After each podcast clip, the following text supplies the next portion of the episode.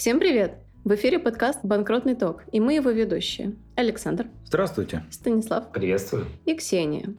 Сегодня мы хотим подступиться к теме об оспаривании цепочки сделок в банкротстве, определить проблемы, с которыми приходится сталкиваться на практике, и поделиться своим видением их решения.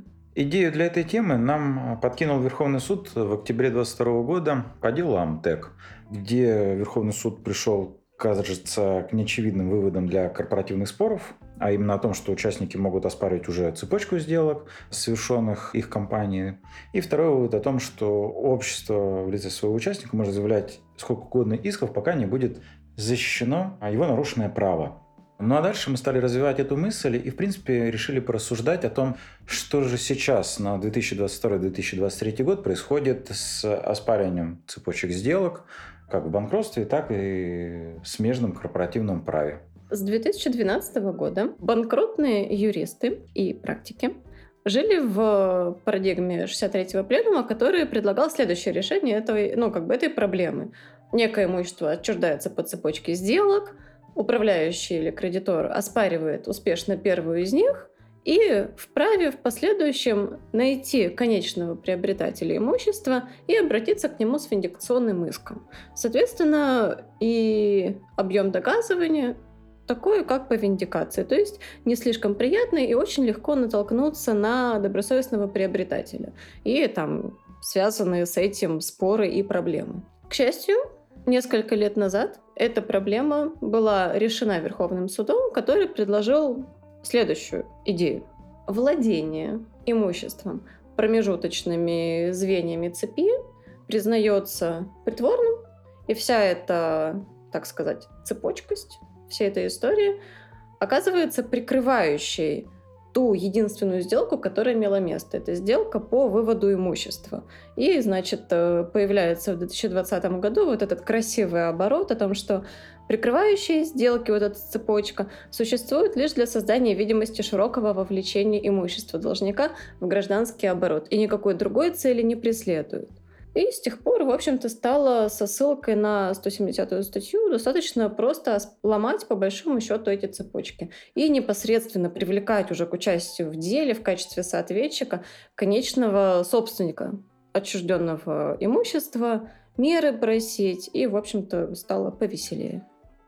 Ну, в этой связи хотелось бы вновь обратиться тогда к 63-му пленуму, поскольку когда оспаривалась первая сделка и надлежало заявлять верификационное требование, можно было еще столкнуться и со следующей, на мой взгляд, проблемой.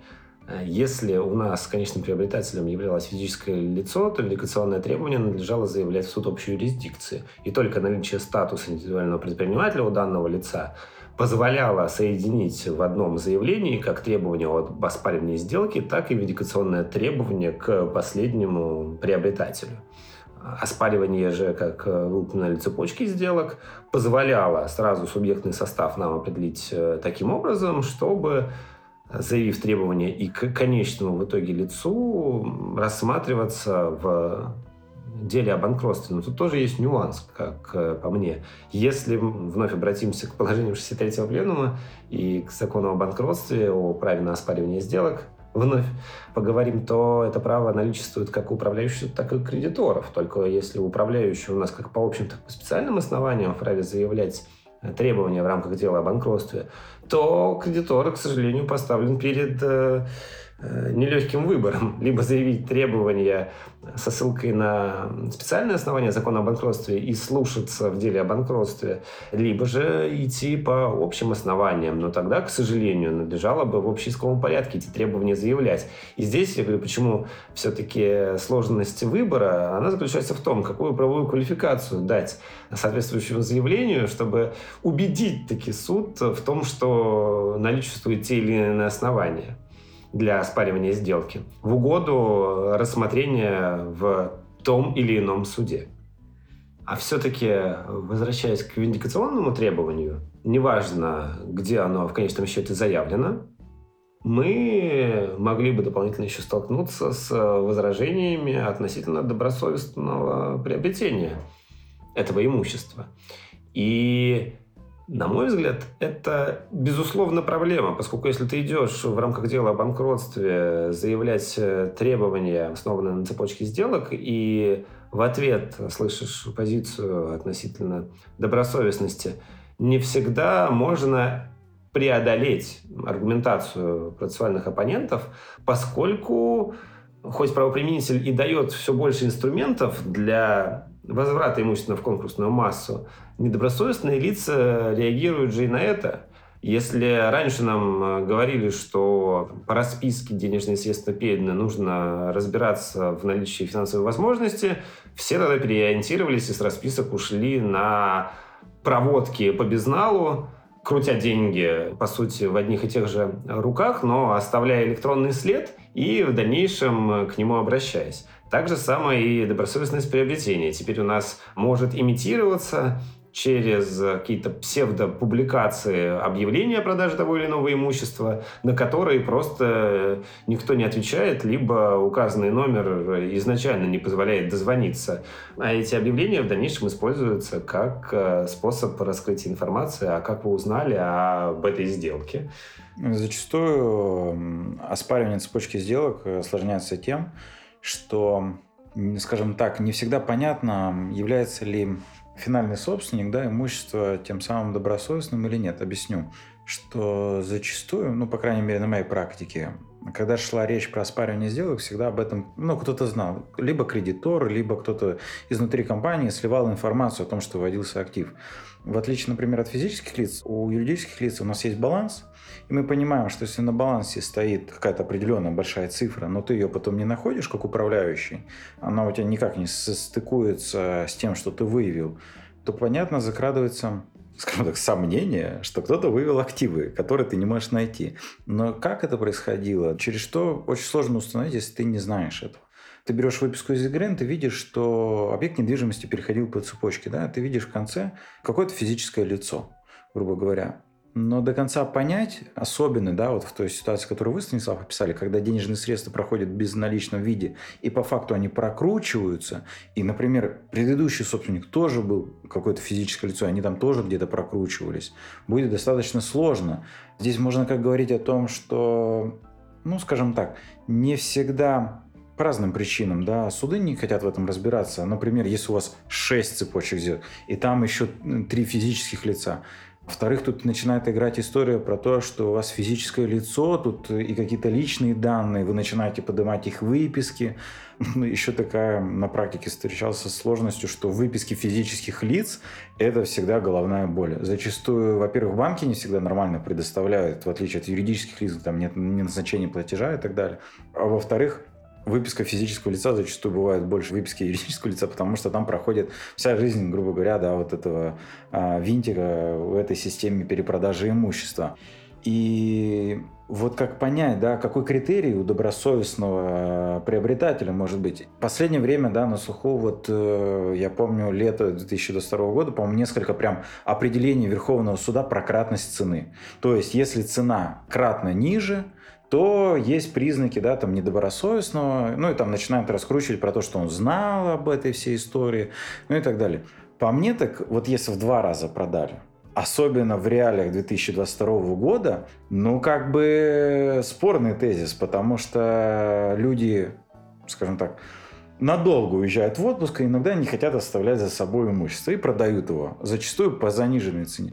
Если я его покупаю с 50% скидкой – да почему же я-то не добросовестный? Может, я, наоборот, успешный делец, который потом же перепродал? Потому что, насколько я знаю, да, Ксения, поправь меня, что одним из признаков это маленький срок владения имуществом для звена в цепи. То есть, если ты недолго владел, сразу его перепродаешь куда-то, то это один из признаков. Ну, для проверки, добросовестный или нет, был конечный приобретатель с точки зрения виндикации, первый уровень это, конечно, аффилированность, какие-то родственные связи, фактическая аффилированность, может быть, это как раз то, о чем ты, Саша, говорил, что всегда в банкротстве нужно тренировать свои так называемые софт-скиллы и общаться с сотрудниками должника, с друзьями должника, если это гражданин, с какими-то обиженными кредиторами. Посмотреть Они... соцсети должника даже запрещенный. Обязательно смотреть соцсети должника. Это может быть просто бриллиант. Это первый уровень. Дальше, ну, там уже годами наработана история с тем, что для того, чтобы была добросовестность, нужно, чтобы покупатель посмотрел выписку, проверил давность владения, посмотрел, на каком основании, за какие деньги его продавец приобрел, собственно, это имущество. Если оно уходит по низкой цене, всегда возникает вопрос, а почему вы купили по такой низкой цене? Вы что, ничего не заподозрили? Мы же в России живем.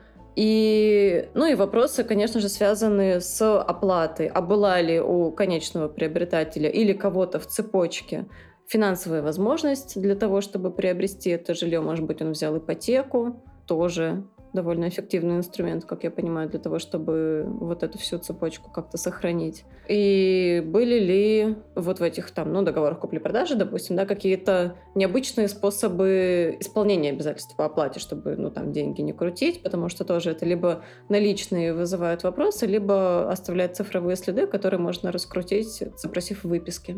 Ну а все-таки относительно кратности, это история, на которую начал обращать Верховный суд э, действительно внимание э, в 22 году. Но и ранее существовала позиция о том, что приобретение по заниженной стоимости не наделяло приобретателя статусом добросовестного. Но вот тогда были эти качели, а вот применительно кратности все-таки я ну, не совсем согласен. На мой взгляд, скидка с э, первоначальной цены в 40%, она все равно значительная. Я не беру период там 22-23 года, когда люди все в определенных обстоятельствах массово избавлялись от принадлежащих э, им активах, но для меня и в 40%, да даже в 30% э, отхождения от рынка это существенно. Исключение, я говорю, может составлять ситуация, когда объективно вы видите, что объявление, например, о продаже квартиры было размещено и висело на протяжении там полугода падая в цене там, каждый месяц на 5%, тогда скидка F30 будет логично, поскольку, видимо, это какие-то специфические свойства объекта, которые не позволяли ему быть проданным в максимально короткие сроки, на которые рассчитывало лицо. Например, там, не знаю, вид на кладбище, хотя кто-то это тоже за благо посчитает, зато под окнами никто не поет. Вот. Или очень шумные соседи, так или иначе разместились сверху или по бокам. В общем, к кратности у меня тоже вопросы. Ну, не что знаю. кратность это не обязательно в два раза, а там вот в 10 раз кратность, безусловно. В два вы сами обратили внимание, что тоже не факт. Но и до кратности я бы не доходил, каждую ситуацию рассматривал бы отдельно. Если вы выставили сегодня объект на продажу за определенную сумму, а уже завтра скинули с нее 20%, ну, очевидно, что ваши ожидания от реакции рынка не могли быть э, столь, э, ну, очевидно, быстрыми, что он даст эффект уже на следующий день, чтобы скидывать цену. Ну, не знаю, я с вами не согласен. Опять же, когда ввели льготную ипотеку, ни одно объявление не висело полгода народ просто недвижку скупал, как горячие пирожки. И другая... И поэтому кратности не требовалось. И другая ситуация. А если у продавца что-то случилось, и ему потребовались срочно деньги, ну, не знаю, на лечение или еще что-то, да, возьмем такую ситуацию, и он готов скинуть. Так вот, вы и узнавайте это, об этом и речь. Хорошо. Причины, побудившие а его потом, продавать, должны а исследоваться. Да, а когда потом приходит к покупателю, да, ну, ему на словах продавец сказал, у меня родственник заболел, мне нужны срочно деньги, он скидывает. Но покупателю, ну там, не знаю, неудобно запросить документы, ну, чтобы у него были доказательства, если случаи к нему придут, ну, понимаете, да? А Тогда он и принимает он... на себя эти риски, вы поймите. В этом-то как раз и заключается риск, что вас добросовестным не признают. Коль скоро вы не сможете обосновать, какие причины у продавца были к продаже. Если это все на словах, пожалуйста, ну, отсюда и Но вы же, вы же понимаете, обычный средний статистический покупатель, не юрист-банкротчик, даже не задумывается об этом. Он видит цену, что в рынке стоит, не знаю, там 10 миллионов, ему предлагают купить, там, не знаю, за 6. Ты приходишь, спрашиваешь, а что ты за 6 продаешь? И ты смотришь по выписке из ЕГРН, собственник 10 лет владеет, он единственный, да, ну вот э, самый такой объект, скажем, когда не надо там выкупать у всех. Но ему говорят, у меня просто родственник заболел, мне нужно срочно деньги, мне нужно сейчас продать квартиру. И что? Как вот обычному среднему покупателю, какие ему доказательства запросить? А потом его, когда продавец рухнет в банкротство, обвиняв в том, что он купил, э, должен был смотреть там или еще что-то. Об этом и речь. Ну, человек не узнает о продаже этого актива из независимых источников. Правильно? Почему узнает на Авито увидел? Так вот, на, на Авито объявление есть. Это уже подспорье в формировании его будущей доказательственной базы о том, как он об этом узнал в отсутствии аффилированности? Откуда он взял деньги, если он показал свою финансовую возможность, раскрыл, снял в этот же день деньги со счета и, или направил их, что лучше, по безналу? Это уже вас-то и защищает. А мы говорим о ситуации, когда этих э, звеньев цепи нет, когда мы доказываем, что эти лица узнали о продаже объекта, просто соседка сказала, что кто-то продает. Ну, весьма такой спорный источник получения информации. Денежных средств тоже изначально не имел, но тут вдруг откуда-то они у тебя на счету появились, ты их туда как-то положил, и мы уже тогда допускаем, что это денежные средства, утаенные должником от кредиторов, переданные этому номиналу, с тем, чтобы он положил на свой счет и потом направил на исполнение обязательств по сделке. Вот за это-то мы и цепляемся. Мы и не говорим, что изначально у всех приобретателей не в рынке заберут актив. Нет, мы как раз и собираем это по кусочкам, и уже неустранимые сомнения – толкуем не в их пользу. Ведь, по сути, сейчас, вы верно заметили, не все суды э, идут по этому пути, но источник происхождения средств, когда он уже не будет вызывать сомнений, вот только тогда и позволяет э, допустить, что указанное лицо является добросовестным приобретателем. Ведь зачастую мы сталкиваемся с тем, что нам говорят, а деньги откуда? А вот займ взял, вот расписка. Хорошо, значит, нужно исследовать и дальше э, цепочку ваших взаимодействий уже с этим потенциальным взаимодавцем. А он откуда взял? А вот у него дивиденды. Дивиденды, давайте представьте выписку, что они выплачивались. Потому что все прикрываются наличием у себя статуса участника какого-нибудь хозяйственного общества и его миллиардными оборотами. А когда обращаем внимание на нюансы, а где, где выплата, где распределение, выясняется, что ее и не имело места. Тогда вот эти к сожалению, э, сомнения в отношениях э, уже вроде как не связанных с должником, они бросают тень на лицо, к которому мы вопросы задаем. Но это уже, опять же, вина, видимо, его в таком взаимодействии. Вот взяли займ, не и спросив э, источник происхождения средств. Я просто пытаюсь крутить вот этот критерий цены, да, по которой приобретает конечный э, собственник. Это не должно ложиться в основу или быть единственным, да, наверное, так правильно сказать, единственным доказательством того, что он какой-то плохой и неправильный. Просто к нему должно присоединяться вот то, что вы назвали, да, куча-куча всего.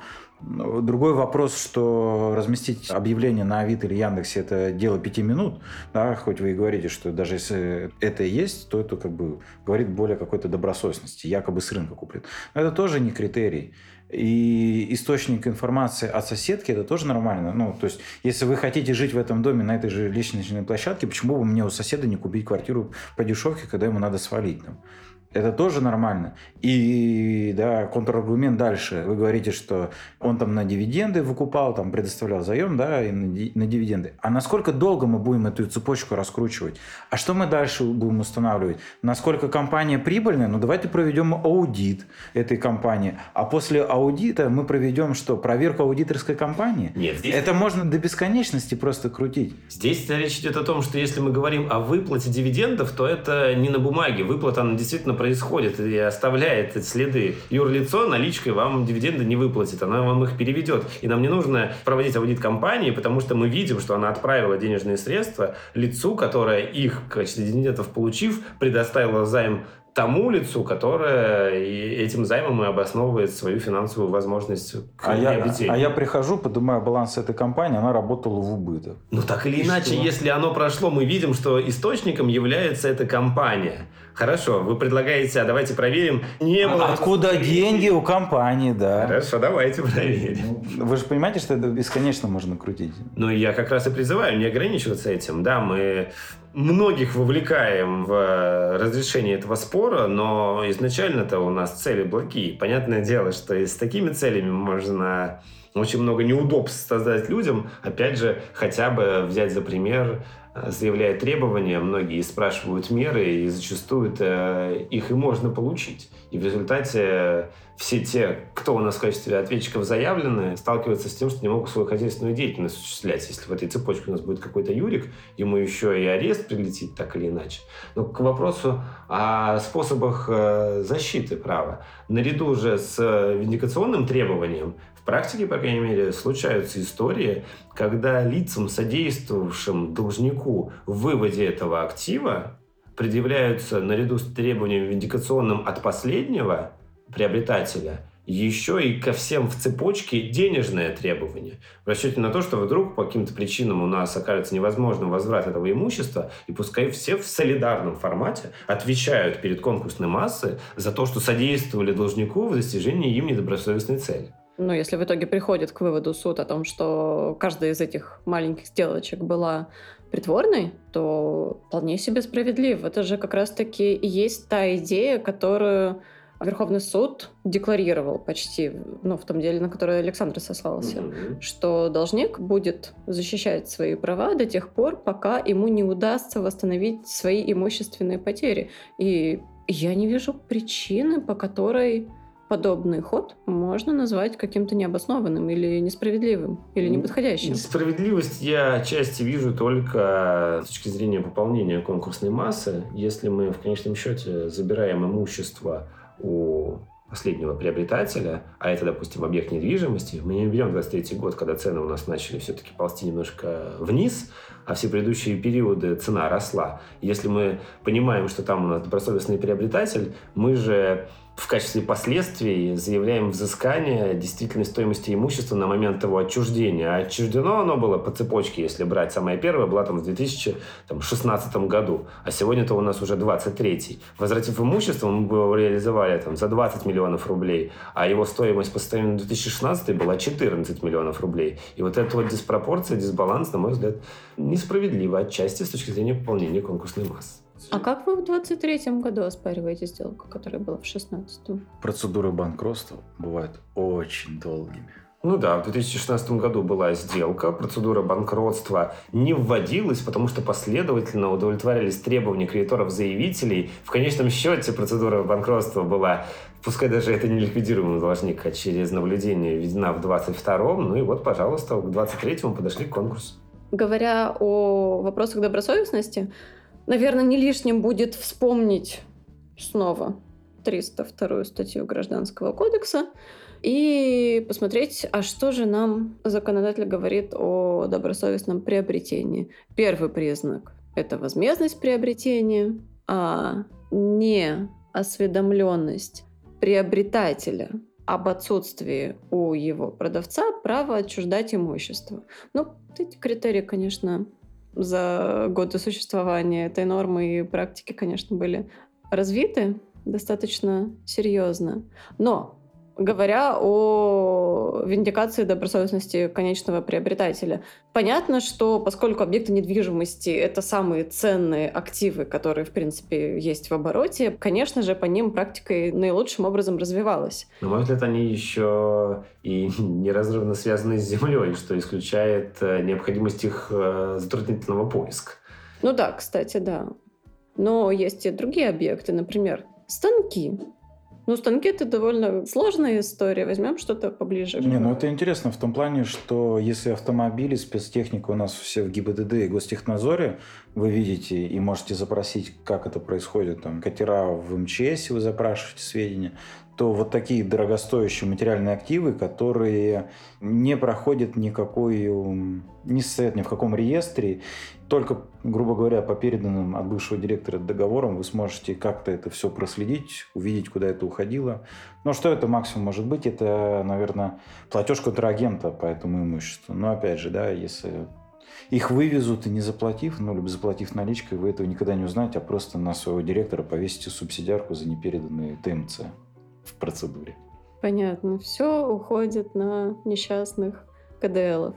Ну, а с машинами-то? Ну, то есть в моем представлении машины, они зачастую являются объектом перепродажи довольно активным на рынке. То есть есть люди, которые на этом специализируются. И что, я приобретаю машину, буду проверять, э, сколько там собственников было в цепочке? Ну, на самом деле, мы уже в одном из выпусков, посвященных лайфхакам, как раз обращали внимание на наличие специальных ресурсов, которые на возмездной основе все-таки, но позволяют вам получить информацию о всех собственниках, о периоде владения ими транспортным средством, о наличии ДТП указанных транспортных средств, о наличии объявления о продаже. В общем, весьма информативными могут быть отчеты. И каждый, кто намеревается приобретать э, транспортные средства, по крайней мере, вот этими вот незамысловатыми способами может э, подстраховать себя. Тут я воспользуюсь неоспоримым аргументом. И что? Потому что мы возвращаемся к той же самой теме, как мы сейчас э, обсуждали квартиру. Я купил машину, повладел ей месяц и понял, что расцветка в нежно-розовый мне не нравится. И продал ее на открытом рынке. То, что я ей владел месяц, разве говорит о том, что здесь какое-то недобросовестное владение или еще что-то такое. А вот потом вы смотрите, да, вы тот самый конечный покупатель этого транспортного средства, вы платите на этом сервисе за платную выписку и видите меня там, что я владел в течение месяца, и что вы откажетесь от покупки, ну, к чему, к чему? А вы, а вы себя позиционировали сейчас в этом примере в качестве одного из звеньев? Да. А до этого у должника приобрели... Если вы приобрели... А, до, а до этого у должника приобрела машину Ксения. А я у нее. Отлично. Так вот, если есть э, этот элемент, он меня насторожит, и, видимо, мое бремя знаний не позволит меня поучаствовать в этой сделке, хотя соведущие в качестве приобретателей вызывают у меня доверие. Но, я говорю, здесь как раз и нюанс. Тот, о котором мы с вами в разговоре о квартире вдавались. Если мы допускаем, что объективные причины, хотя расцветка не та, это вряд ли объективная причина, но все-таки побудили вас к продаже, и мы видим все-таки э, взаимоотношения сторон. Основаны были на каком-то элементе переговоров, расчетов и прочее, то ну, не та эта ситуация, которую мы изначально пытаемся себе представить с точки зрения цепочки. Вот цепочка, она же как раз и предполагает недобросовестность все-таки поведения. Ведь мы заходим в эту историю сегодняшнего нашего выпуска именно с этой точки зрения, что воля всех участников последовательно совершаемых сделок направлена на иное, на обеспечение незаконного интереса должника в виде выбытия имущества, но с оставлением контроля над ним. А если же мы даже получаем все-таки добросовестного приобретателя, то он как раз положением 302 статьи Гражданского кодекса у нас защищен, но кредиторы могут восполнить, собственно говоря, свои имущественные потери не за счет этого добросовестного приобретателя, а за счет тех участников, которые недобросовестной цели должника и содействовали, путем взыскания с них действительной стоимости этого имущества. Потому что весь тот спор, который мы с вами учиняем, он действительно вокруг того, что вы объективные причины ну, находите, и им так или иначе, на мой взгляд, все-таки ну, суждено быть э, обозначенными в ходе оспаривания сделки. И ну, суд, наверное, эти сомнения все-таки в пользу добросовестного приобретателя обратит а не будет э, в угоду кредиторам на черное говорить белое. Хотя и в моей практике бывали ситуации, когда была очевидна связь, по крайней мере для тех, кто пытается оспорить сделку между должником и конечными приобретателями, и даже вовлечение туда кредитных средств не позволяло усомниться, что на самом деле это все не так, как представляется. Но суды неохотно все-таки идут по пути признания сделок притворными или мнимыми. Хотелось бы также обратить внимание слушателей, что когда-то исполнение сделки не позволяло считать ее мнимой. И благо, потом у нас Верховный суд высказался на этот счет, что в угоду своей недобросовестной цели некоторые могут и имитировать исполнение, предполагающее в том числе и переход права собственности, составление следующих совершения этой сделки документов там, в виде актов приема передачи и прочее, прочее, прочее. Вот это вот одно из э, новаторств правоприменителя, которое с развитием института банкротства все-таки позволило обеспечивать интересы пострадавших лиц. Тогда докручиваю, усложняя сюжет. Э, я покупаю у Ксении автомобиль, владею вместе, потому что мне нравится цвет, продаю его. Продаю его по какой причине? Потому что я до этого обратился к Ксении и говорю, что, слушай, мне машина что-то не понравилась, розовый цвет, а еще и диски не 20 и не литые. Забери обратно. Она говорит, не, не буду. Но она говорит, но у меня есть знакомый, который у тебя ее купит. Вот он все это любит. Я ему продаю, а он продает знакомому должнику, который она купила. И получается, что в этой всей цепочке на конце аффилированное лицо с должником, посередине я, который вообще такой весь добросовестный и красивый, которому мне понравились э, литые там, 19 диски и розовый цвет. И приходите вы, начинаете оспаривать эту сделку. А потом ко мне прилетает еще и взыскание с меня.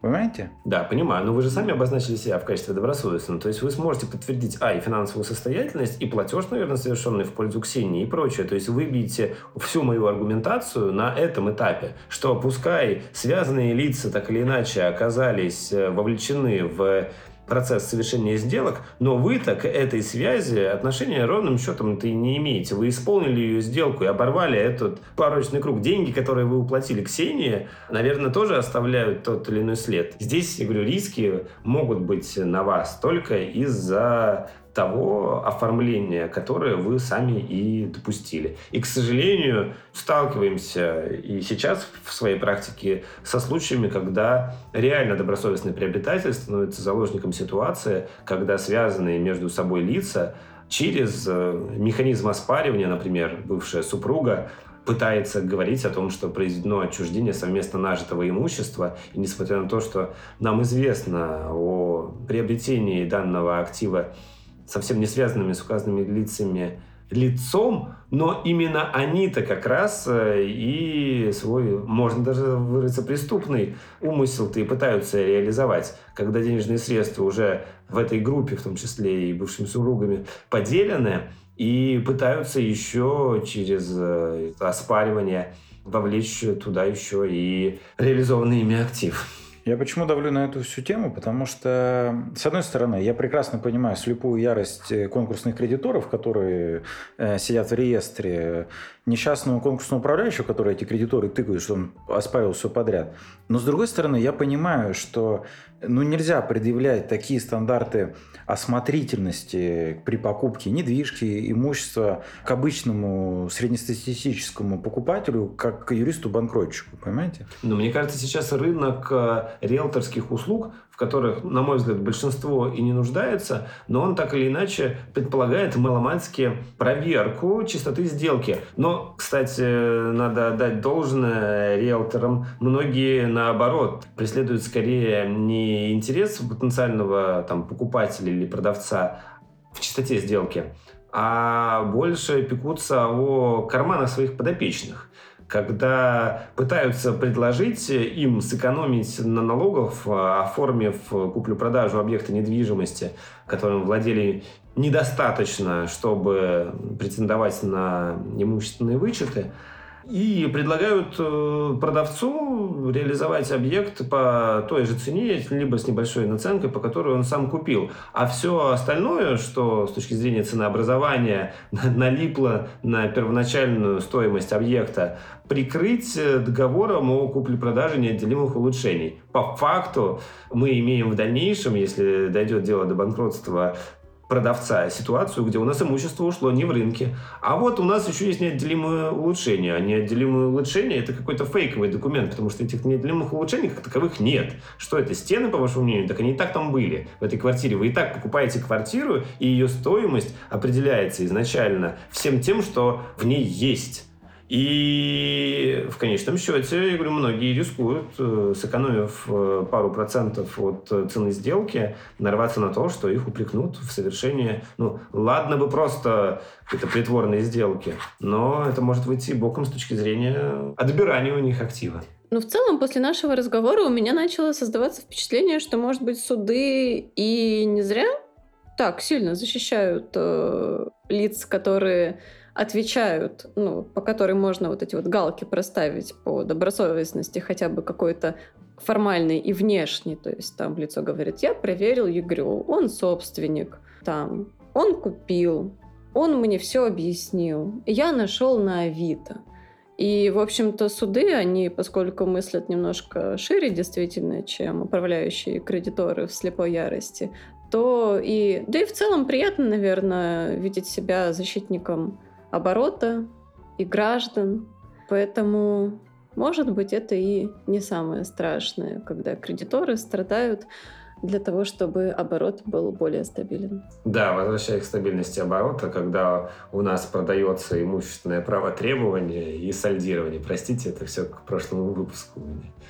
Знаете, еще хотел какой вопрос разгонять тогда. Вот в этой цепочке, как вы считаете, каждая отдельная сделка, когда бы оспаривалась, имеет значение синхронность основания? Ну, то есть они все оспариваются там по общегражданским, или можно там чередовать, я не знаю, там без, ну, банкротные основания, да, причем там же у нас, э, например, первую сделку оспорить как какое-то преимущественное удовлетворение, а дальше начать ковыряться в более сложных вещах. Ну, подождите, преимущественное удовлетворение вы как сюда притянули? Если Но... это ну, какое-то отступное было в виде передачи объекта недвижимости ну, например. аффилированному лицу, Которое... А потом оно было продано, еще продано, еще Потому продано. что еще и требования, например, никакого и не существовало. То есть, упростив все задачи, пошли оспаривать по преференциальности, потом установили, что и не было обязательства, против которого предоставлялось отступное так далее. Я просто для себя ну, не вижу специальных оснований э, в условиях оспаривания цепочки. Для меня цепочка э, коль скоро предполагает пороки воли у всех э, лиц, в том числе, возможно, и конечного приобретателя – я здесь вижу только общие нормы. Специальных ну, вообще не вижу, потому что специальные для меня это преследование цели причинить имущественный вред и сделка именно с конкретным субъектом, контрагентом. А вот за спину ему заглянуть э, по специальным основаниям, оспаривая, на мой взгляд, все-таки невозможно. Если мы говорим о пороках, то они как раз и выходят за пределы дефектов форм, о которых э, мы говорим, описывая, выписывая весь состав э, пункта 2.61.2. Преследование цели, причинить имущественный вред, осведомленность контрагента. А здесь у нас, по сути, осведомленность контрагентов всех. И, по сути, преследование ими всеми этой недобросовестной цели. То есть, э, когда мы в одном из выпусков э, обсуждали принципиальную разницу спецсоставов и общих оснований для оспаривания, я тогда уже высказывал именно свою точку зрения, не знаю, насколько она популярна, что в отличие от э, злоупотребления правом, по сути, на которые все вынуждены ссылаться, идя там по общим основаниям, зачастую оспаривать сделки, если очевидных таких пороков с точки зрения там, положения статьи 170 и притворность и мнимость нет. Так вот, специальное основание предполагает, что умысел на самом деле имеет место только на стороне должника. А со стороны контрагента по сделке скорее попустительское отношение к тому, что у должника эти признаки банкротства наличествуют, и вроде как именно должник преследует цель вывести актив на аффилированное там, лицо по там, заниженной стоимости, но само это лицо изначально этих целей-то и не преследует. А вот э, когда мы говорим о том, что стороны весь документооборот создают, имитируют какие-то встречные обязательства, и все это исключительно исключительно для общей единой цели, когда умысел у них один, тогда мы говорим о 10168. А когда, я говорю, просто попустительское отношение в силу аффилированности и распределение в этой группе лиц так или иначе актива, ну, здесь тогда у нас и есть спецоснования. Кто-то полагает, что они нам даны для того, чтобы упростить э, процесс доказывания. Я же вот придерживаюсь немного иной точки зрения. Я отталкиваюсь изначально от э, цели контрагента.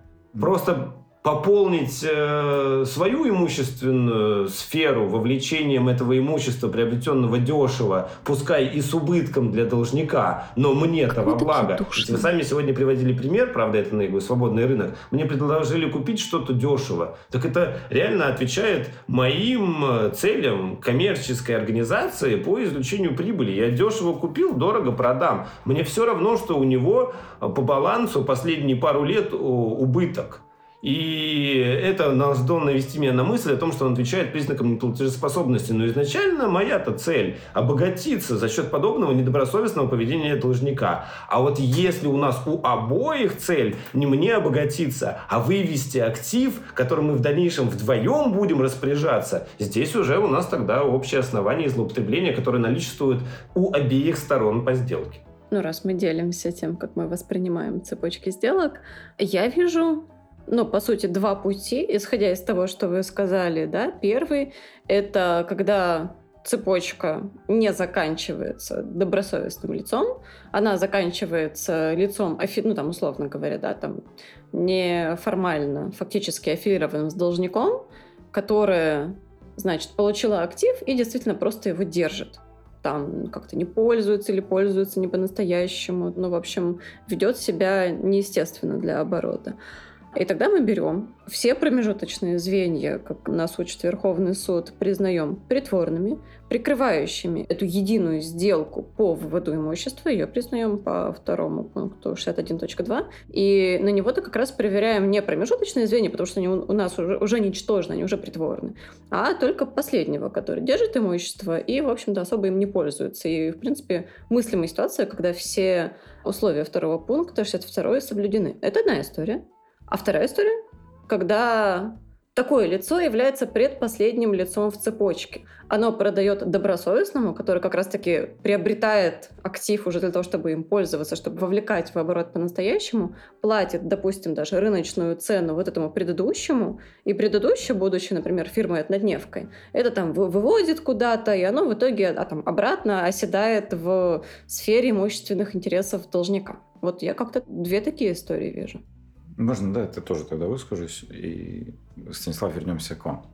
Вообще в этой истории, да, выступлении вашем, Станислав, что меня зацепило, даже говоря про цепочку, где все злые и плохие, якобы у контрагента есть какая-то цель. Но в моем понимании вся цепочка, цепь это, это, грубо говоря, все должник. Объясню. По факту это как в той самой да, присказке, когда должник перекладывает там, из карманов брюк деньги, перекладывает их в пиджак и отдает э, штаны там, своим кредиторам.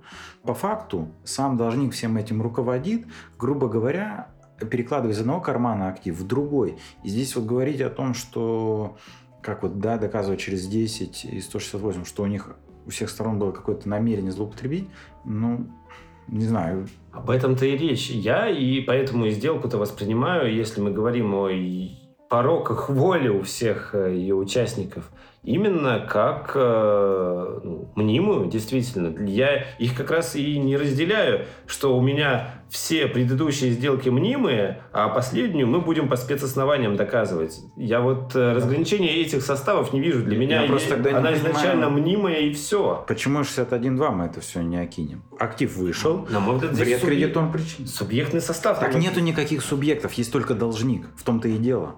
Так вот и поэтому я... Мы выравниваем всех с цепочки, всех, как вы называете, субъектами, до должника. Это должник совершил через них. Я понимаю, о чем вы. Просто моя логика рассуждений, я говорю, мое восприятие этой ситуации как раз и заключается в том, что никого нет, все мнимое, и это не специальное основание. У нас по специальным основаниям есть э, ряд составляющих. И наличие контрагента – это тоже фактор. То есть я, наверное, здесь формалист. Если у меня написано в статье, что у нас э, контрагент должен знать, то контрагент это непосредственно лицо, с которым вы вступаете в взаимоотношения, а не тот, кто в конечном счете у вас окажется владельцем этого актива. Поэтому здесь, э, на мой взгляд, э, нюансы еще и в этом заключают. Если это мнимая сделка изначально, это все должник, так все, ну, это мнимая сделка, все. Вот она. Я переслушаю выпуск про 10, 168 и 61.2 и вспомню, узнаю, какой точки зрения придерживались и не переобулись ли вы сейчас. И напишешь в комментариях. Да. У меня это как раз э, позиция, что если вы содействуете должнику в достижении добросовестной цели, значит, у вас общий интерес. Он не может быть неразрывным. А какое вы основание будете использовать? 61.2 или общее? По цепочке исключительно общее основание. Я не вижу здесь 61.2. В принципе, для меня цепочка... А я вижу. Ну, я считаю, что это все можно было хлопнуть по 61.2 и все. Ну, просто я не понимаю. На мой взгляд, избыточным является указание на специальное основание, когда вы уже говорите и, в принципе, доказываете, что все промежуточные звенья – это мнимая сделка. Ну вот, если вы это уже доказали, для чего вам э, утруждать себя раскрытием э, условий для признания сделки по специальным основаниям. И нас же очень часто ориентируют на то, что у вас сделка не может одновременно отвечать основаниям и подозрительности, и быть порочной с точки зрения там, 10168, как ничтожная. А здесь вы говорите, что вот у нас все очевидно, это мнимое, но оспаривать мы можем и по 61.2. На мой взгляд, одно исключает другое, все-таки. Просто фраза утруждать себя. Ну вот, э, знаете, я себя утружу по 61.2 подоказывать, чем объясняю метафорически 10.168 кому-то. Вот. А я не, здесь скорее не 10.168, это же, опять же, ну, общее понятие. Здесь скорее 170 ну, через притворность, либо мнимость, да. Ну, на самом деле, тема это не исчерпывается вопросами, которые мы задали друг другу. Безусловно, есть э, еще что и нам обсудить, и вовлечь наших слушателей в дискуссию. Но хронометраж э, нашего выпуска не позволяет уместить все. Поэтому надеемся, что какой-то отклик э, в сердцах наших слушателей и этот выпуск найдет. А если будет что добавить, мы, безусловно, с большой радостью встретимся с соведущими и обсудим что-нибудь в развитии этой темы. Жизнь богаче выдумки.